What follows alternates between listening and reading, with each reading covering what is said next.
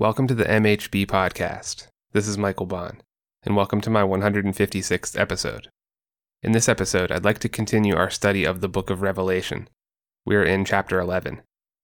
In this chapter, the Apostle John is given a reed used to measure the temple of God. We also see God's two witnesses who are empowered to prophesy to the public.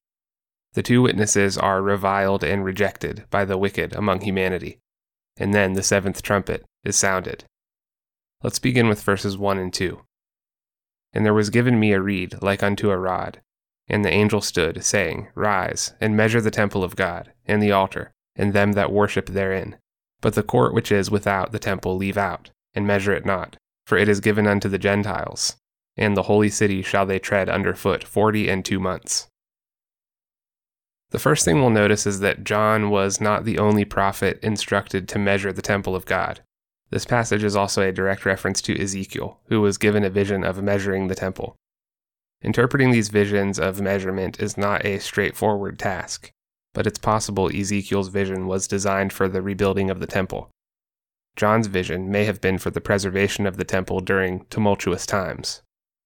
Or the vision could have been given to him so that the temple could be tested against the true standard. The church engages in this process all the time when we compare ourselves against the model set down by Christ. It's useful to have the true standard so that we can know when we are heading too far off the rails. It's also possible that the measurement vision was given to John for the sake of reformation. Sometimes the church becomes so corrupt and disobedient that there's no option but to burn away the excesses and reform it. We're able to observe some of this process when we examine the particulars of John's measurement vision he is instructed to measure the temple, which can be understood as the gospel church in general. This evaluation seeks to determine whether the church is constructed according to the gospel dictates or whether something has gone wrong. Is entry to the church too wide or too narrow? An entry too wide looks something like moral relativism. An entry too wide seeks to diminish the distinct characteristics of God which separate him from the panoply of humanity's idols. An entry too narrow is one which is governed by religious hypocrites who burden those who wish to follow Christ with innumerable rules and regulations, the likes of which they themselves do not follow. An entry too narrow seeks to eliminate your saving relationship with Jesus and replace it with your own performance at resisting sins and your own futile efforts to atone for your own failures. The church should have an entry which is neither too wide nor too narrow, Rather, it should be perfectly adjusted to the gospel truth given by Christ himself. The next object John is instructed to measure is the altar. Measuring the altar represents the question of whether the church is actually worshiping Jesus. The crazy thing is, there are many Christian churches in operation right now who are not worshiping Christ. It's not uncommon for churches to construct cults of personality around whoever their current pastor is. The moment the congregation begins viewing the pastor as a surrogate for Christ, then you know you have problems. Human beings have a fallen tendency toward this kind of idolatry, so each pastor is responsible to ensure their congregation does not elevate him as their object of worship. John's measurement of the altar also represents an inquiry into whether the congregation is laying down all their offerings there. Are you fully committed to Christ as you worship in your church? Are you invested in the efforts of your church to advance the kingdom of God on earth? Measuring the altar may also ask whether Christ is worshipped in the Spirit and in truth. Is your pastor a faithful expositor of the Word of God, or does he craft his own ideas and twist Scripture to support them? John is similarly instructed to measure the body of believers itself. This is an evaluation of the health of your congregation. There are two questions you can ask yourself to determine whether or not your congregation rests on a stable foundation. First is Do they make God's glory the purpose of their work? Are their efforts motivated by their desire to glorify God or to glorify something or someone else? The second question is whether or not they make Scripture the rule of their spiritual formation. Are they allowing God's Word to purify their hearts and to sanctify their spirits? It's tempting for Christians to build their spiritual foundation on cathartic emotions, but this kind of foundation is both unreliable and deceptive. If you allow your emotions to govern your spiritual development, then you will be vulnerable to clever people who seek to lead you astray. Instead, you must defer to Scripture as the basis for your development.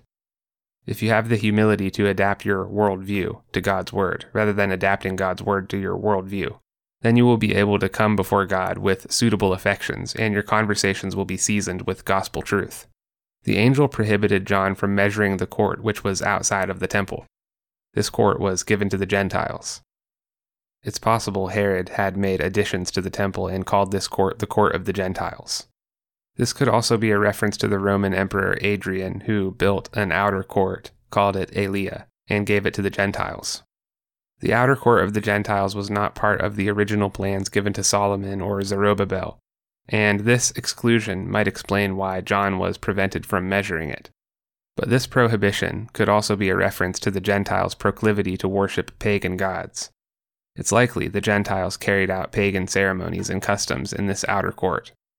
This rampant idolatry would have excluded the court from divine preservation.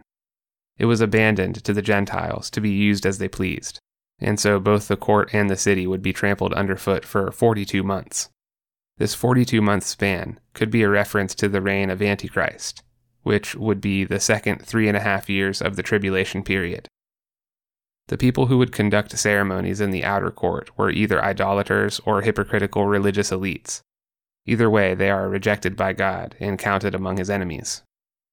We can discern from this passage that God will have a temple and an altar in the world until the end of time.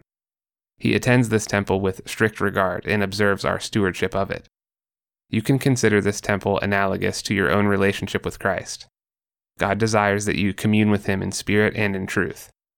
To make Christianity about condemning your neighbor for his or her trespasses makes you equivalent to those who worship in the outer court. If your religion is fundamentally about self aggrandizement, then your religion is not of Christ. God only accepts those who worship inside the veil of the temple, and this means worshiping God through Jesus Christ. The court and the city outside of the temple are trampled upon by wicked people and by zealous idolaters. This description matches the treatment of the church in this world. The church is, and has always been, persecuted all over the world.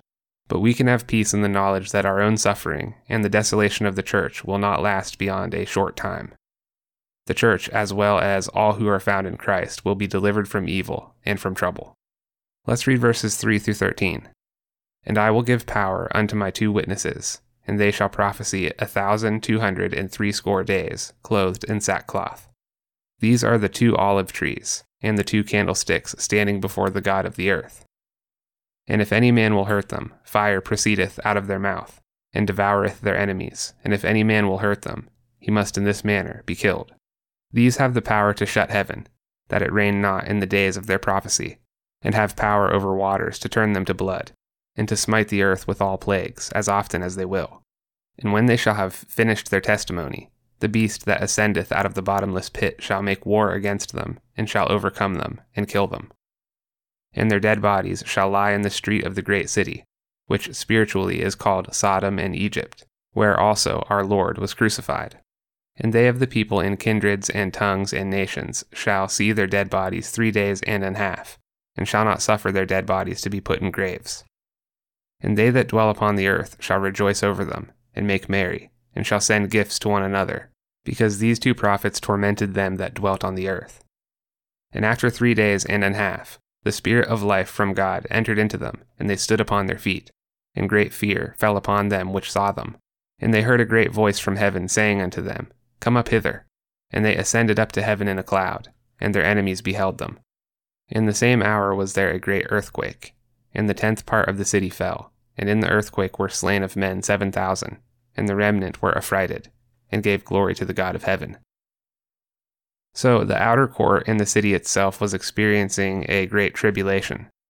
But in this passage, God preserves two faithful witnesses who steadfastly testify to the truth of his word. You might wonder why there were only two witnesses faithful enough to preach during these difficult times. It happens to be the case that many people readily follow Christ when following Christ is the popular and prosperous thing to do. But when the heat of persecution begins to increase, you'll notice many of these Christians fall away. It is one of the deepest expressions of faith to worship God during times of suffering and when things aren't working out for you. The two witnesses Christ chose in this passage must have had the faith sufficient to speak about God in the midst of a godless and wicked city. It's also useful to notice how having two witnesses brings much more validity to a claim than one witness. Christ sent out his disciples in pairs to preach the gospel, I think the modern church could learn from this idea of having multiple speakers. There's good data to support what is called dialogical teaching. This is also called the Socratic method. Dialogical teaching involves two teachers having a conversation with one another in front of an audience of people they are seeking to educate. One reason dialogical teaching is so effective has to do with your neuroanatomy. Your brain is structured with left and right hemispheres. The constant switching between speakers throughout the conversation helps your brain to stay engaged and interested. This is in part why conversational podcasts like the Joe Rogan Experience can hold the attention of millions of listeners for three to four hours at a time. We can speculate about who God's two witnesses are in this passage. Some interpreters think they are Enoch and Elijah, because neither of them died in the scriptures but instead were taken up by God.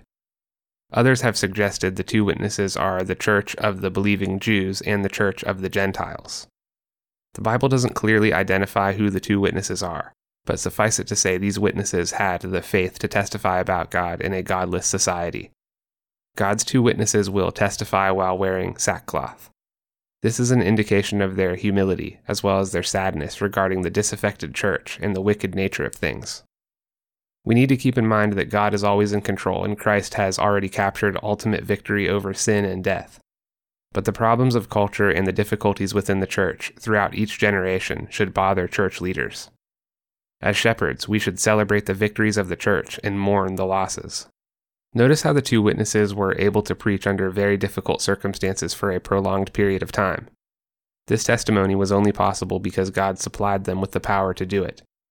In your efforts to advance the kingdom of God, it's likely you will be faced with challenges which seem insurmountable. These are the moments where you must be faithful to depend on God's grace and His providence to empower you to overcome. The greatest heroes in Scripture would have amounted to nothing had it not been for the Spirit of God giving them power. Jesus said, apart from Him, you can do nothing. God will comfort you. God will give you the zeal necessary to maintain your passion despite many hours spent in drudgery. Maybe most importantly, God will keep you centered on truth, even when the culture spins out of control around you. The two witnesses were able to preach with authority because their authority was not vested in themselves or their own ideas.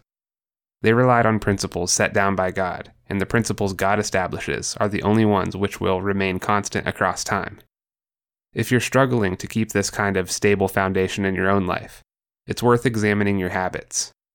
Immersing yourself in Scripture and maintaining closeness with God through prayer are two of the most effective ways to preserve the sobriety of your own worldview.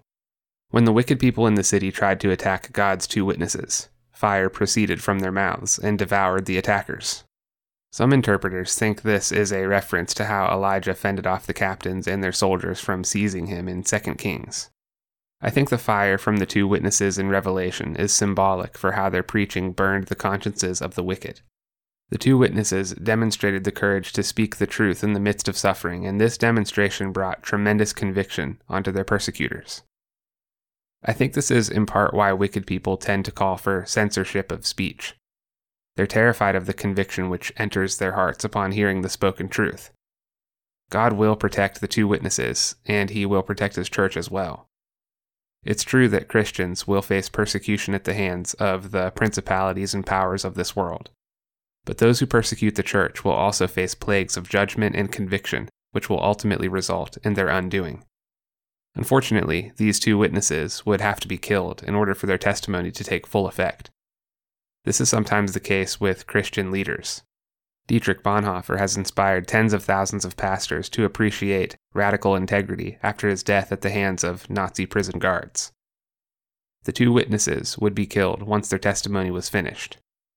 Imagine the plethora of opportunities passers-by had to hear their preaching and repent. Yet after all this, it appeared as though the wicked had won the day. If you limit the scope of your faith to this life, here and now, then it often seems like evil people get away with things and like there is no justice to be had. But what we learn from the story of the two witnesses, and indeed from the story of Christ, is that this life is not all there is. If the gospel accounts ended with Christ being crucified, then there would be no justice in this world. But they don't end with the crucifixion, they end with the resurrection. Such is the case for the two witnesses as well. The beast from the bottomless pit may have prevailed over them, but this victory was only temporary. The people's disrespect for God's witnesses extended beyond the death of them. Their bodies were not given a proper burial, but were cast out into the open street. The wickedness of the city earned it the spiritual names Sodom and Egypt. Sodom, because their wickedness resembles the pervasive evil which gripped the city of Sodom. Egypt, because the citizens had embraced their own idolatry. The godless people of the city danced and reveled at the sight of the dead witnesses. They were rejoicing because the preaching of the witnesses had cut them deep in their consciences, and now that preaching was silenced. People do not like to feel convicted for the things they know are wrong about themselves. It brings a crushing sense of shame and guilt. The spoken doctrine of God's two witnesses was like a spiritual weapon, which cuts its listeners to the heart. I think this shame and guilt is in part why godless people become so triggered when you speak to them about faith, or even objective truth for that matter. It hurts them to hear it, and so they'll say and do almost anything to silence it. The two witnesses laid dead for three and a half days, and then God raised them. It's possible this timing is a reference to the resurrection of Christ as well. Because of Jesus, each of us will experience resurrection someday. Setting aside the metaphysics of something like resurrection, it's interesting to note how the testimony of God lives on even after his witnesses are killed. You could be a Christian ensconced in the worst of godless environments, and if you are faithful to share the gospel, you can be certain the impact of your efforts will outlast your natural life. The enemies of God might be able to slay the evangelist, but they can never snuff out the word of God or his church. Just when we think Christianity is dead in the world, God has a way of reviving it anew for the next generation. Such has been the case for 2,000 years. The two witnesses were resurrected when the Spirit of life entered into them from God. Not only was life restored to them, but they were empowered with courage as well. There is no resurrection too difficult for God. God can restore the life of a person who's been dead for thousands of years. Scripture says God can restore life to dry bones. The Spirit of God is the power which accomplishes this miraculous work. The Spirit of God raised Jesus Christ from the dead, and this same Spirit is going to raise you as well. When the enemies of God saw the two witnesses raised to life again, a great fear fell over them. Imagine being among the godless people who stamped the life out of these witnesses. You thought you had won. You thought God's word was made silent forever. But then there they stood, and there his word remained unharmed by your malice. You have to imagine this sight brought the true meaning of omnipotence down upon them they finally realized just how powerful God really is, and this revelation terrified them. People who persecute the innocent are cruel, but they're not courageous. These kinds of people are cowards, and the spirit of power is not in them. Herod was afraid of John the Baptist, even though Herod had the power of life and death over him. Pontius Pilate was too much of a coward to stand up to the mob when they sought the life of Jesus. After the two witnesses were raised to life, they ascended into heaven, we can interpret this to be a literal ascension, and we can also think of it metaphorically. For the purposes of this conversation, I want to discuss it metaphorically. Part of God's punishment against those who persecute his people is allowing them to see his faithful servants be advanced into positions of honor and esteem. Sometimes this elevation never takes place in this world, but it will certainly be the case that God's faithful servants will be raised above those who persecuted them when they go to heaven, and their persecutors descend into hell but sometimes it even happens in this life. Reciprocity is one of the key ingredients to stable leadership. If a person ascends to leadership and becomes arrogant and non reciprocating, their leadership will become untenable across time and they will fall back down the hierarchy. The fact that human beings collectively appreciate reciprocity and self sacrifice in leadership means that Christians often rise to positions of leadership. It's extremely frustrating for a wicked, deceptive person to watch a good person be rewarded and elevated because of his or her own competence and good work. This was the same frustration which resulted in Cain killing his brother Abel. When God chooses to elevate Christians, it's often Christians who do not seek out positions of power and influence. Rather, they are Christians who God called and appointed to these positions himself. Such is the case with these two witnesses. They didn't ascend until God called them to ascend. This is the frame of mind you need to keep in your own life of godly service. You must be patient as you await God's reward for you. You must not grasp at leadership or influence until God determines you are ready for it. Once you are adequately prepared, God will raise you into such a position Himself. When the witnesses were raised to life and ascended to God, all hell broke loose among the godless city. Fear and guilt struck the hearts of many, and a tenth of the city fell.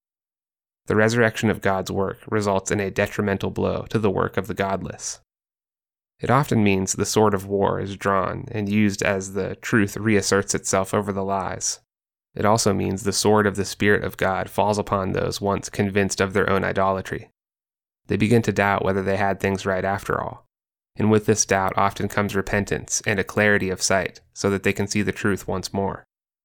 In this way, God uses the work of his enemies to advance his own cause all the more powerfully. Many people in the wicked city will repent once they see the two witnesses raised from the dead. But this repentance wouldn't be possible had the witnesses not been killed by God's enemies to begin with. I don't think God directly causes evil people to do evil things, but he certainly uses their own actions against them. God is able to redeem light out of even the darkest situations, and that should give you hope because he uses that same power to redeem your own spirit and to give you eternal life. Let's read verses 14 through 19. The second woe is past, and behold, the third woe cometh quickly. And the seventh angel sounded, and there were great voices in heaven, saying, The kingdoms of this world are become the kingdoms of our Lord, and of his Christ, and he shall reign for ever and ever. And the four and twenty elders, which sat before God on their seats, fell upon their faces and worshipped God, saying, we give thee thanks, O Lord God Almighty, which art, and wast, and art to come, because thou hast taken to thee thy great power, and hast reigned. And the nations were angry, and thy wrath is come, and the time of the dead, that they should be judged, and that thou shouldest give reward unto thy servants the prophets, and to the saints, and them that fear thy name, small and great, and shouldest destroy them which destroy the earth. And the temple of God was opened in heaven, and there was seen in his temple the ark of his testament and there were lightnings, and voices, and thunderings, and an earthquake, and great hail. This passage shows us the sounding of the seventh and final trumpet. Remember how the sounding of each trumpet was ushered in by a warning and a demand for attention? The same is true of this seventh trumpet. The second woe is past, and behold, the third woe cometh quickly. Then the seventh angel sounded. There would be a gap of time between the sounding of the first six and the seventh trumpet. This gap is on account of the fact that the Apostle John needed additional revelation of intermediate events, including that of the two witnesses. But now the time had come for the seventh angel to sound, and this trumpet ushered in the following scene. First, we see a joyful acclamation from the saints and angels in heaven. They rise from their seats and fall to the ground in worship of God. Falling to the ground before the presence of God is an expression of reverence and humility, this worship involves the thankful recognition that God our Savior is the rightful ruler of all the world. This recognition is what it means to say the kingdoms of this world have become the kingdoms of our Lord and of his Christ. Of course, the entire world has always belonged to God. He created it, and it belongs to him by title and by purchase. But the saints and the angels are expressing gratitude at the fact that God is finally taking up his great power and asserting his rightful reign. Part of their rejoice is the understanding that God's reign will never end. His enemies will forever be under his feet, and there are none who can remove the scepter of lordship from his hand. It's part of God's design to allow us the free will to defy him. Obviously, he could seize full control of this world in an instant if he wished to. But if we had no choice but to serve God, then how could we serve him out of our love for him? This kind of worship wouldn't be love and adoration, it would be coerced servitude. That's not the kind of relationship God wants with you. So, although your life and this world belong to God by title, He has willingly relinquished some of His control so that you can actualize the potential of your relationship with Him. The angels and the saints will rejoice at God's assertion of kingship, but the godless and the wicked will become angry and resentful. It's a tragic reality that there are some evil people in this world who will attempt to challenge God's wrath with that of their own. The enemies of God could not tolerate watching him reward the cause of the faithful. Wicked people persecute Christians because they can't stand seeing Christians prosper. The moments after the seventh trumpet are a time when God begins to deliver on his divine promises to his servants. He begins to provide for them, protect them, and comfort them. And this preferential treatment drives the godless people insane with rage. Instead of recognizing their own spiritual corruption, repenting from their sins, and turning to God, these people attempt to wage war on him. But seeking revenge against God only increases your guilt and hastens your own destruction. After the seventh trumpet sounded, we also see the temple of God opened in heaven. It's possible to interpret this as meaning the path between heaven and earth was opened up so that prayer and praises could flow more freely. It would also mean that God's blessings and His grace would descend in plentiful portions. We know this is true in societies which are more or less godly. I'm not saying there exists such a utopia on earth right now, but there are certainly societies which are worse off than others. It happens to be the case that those societies which are predicated on the Judeo Christian framework are much more stable and prosperous than those which aren't. The principles of God lead to life, while the principles of humanity lead only to death. This same idea applied during the time of the first temple in the Old Testament. When idolatrous and wicked kings rose to power, the temple was closed up and neglected. When godly princes took over the nation, the temple was opened and put back into service. God blesses those who are obedient to him. During the time of the power of the Antichrist, it's likely authentic Christians will have a hard time finding safe places to worship. But when the Antichrist is deposed and Jesus reasserts his reign, the proverbial temple will be opened and the Ark of God's Testament will be seen once more. The Ark of the Testament was always kept in a place called the Holy of Holies inside the temple. Inside the Ark were kept the tablets upon which the law was written, in the Old Testament, there was a period of time before Josiah's reign when wicked kings set aside God's law and it was lost to the people. But Josiah found the law and brought great reforms. So, in the days of Antichrist, the scriptures may be locked away from people or difficult to acquire. But when this corrupt leadership is over, the word of God will flow into the hands of his people again. We should count ourselves incredibly privileged to have the word of God be so accessible to us as it is today. It wasn't always like this, and it may not be like this in the future. To be deprived of Scripture would be like being deprived of the food which nourishes your spirit.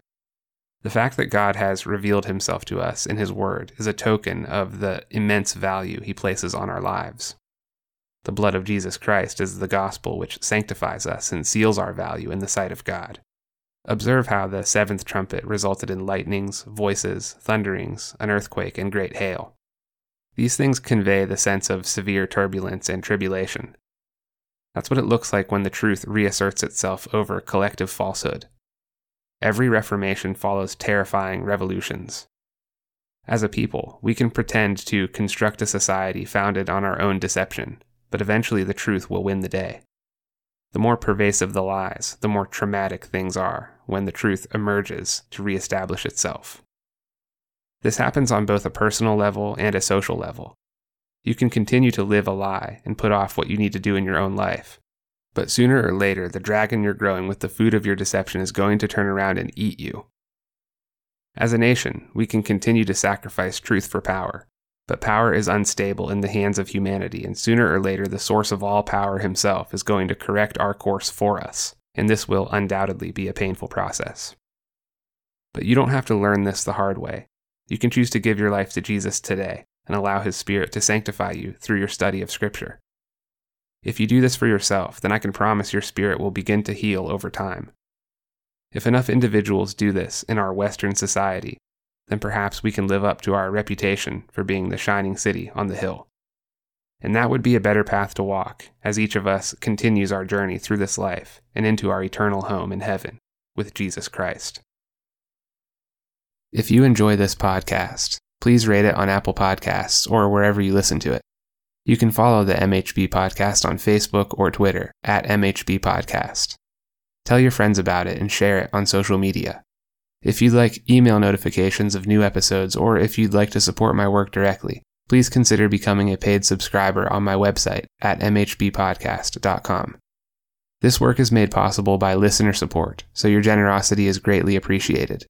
Thank you all for joining me, and I will see you in the next episode.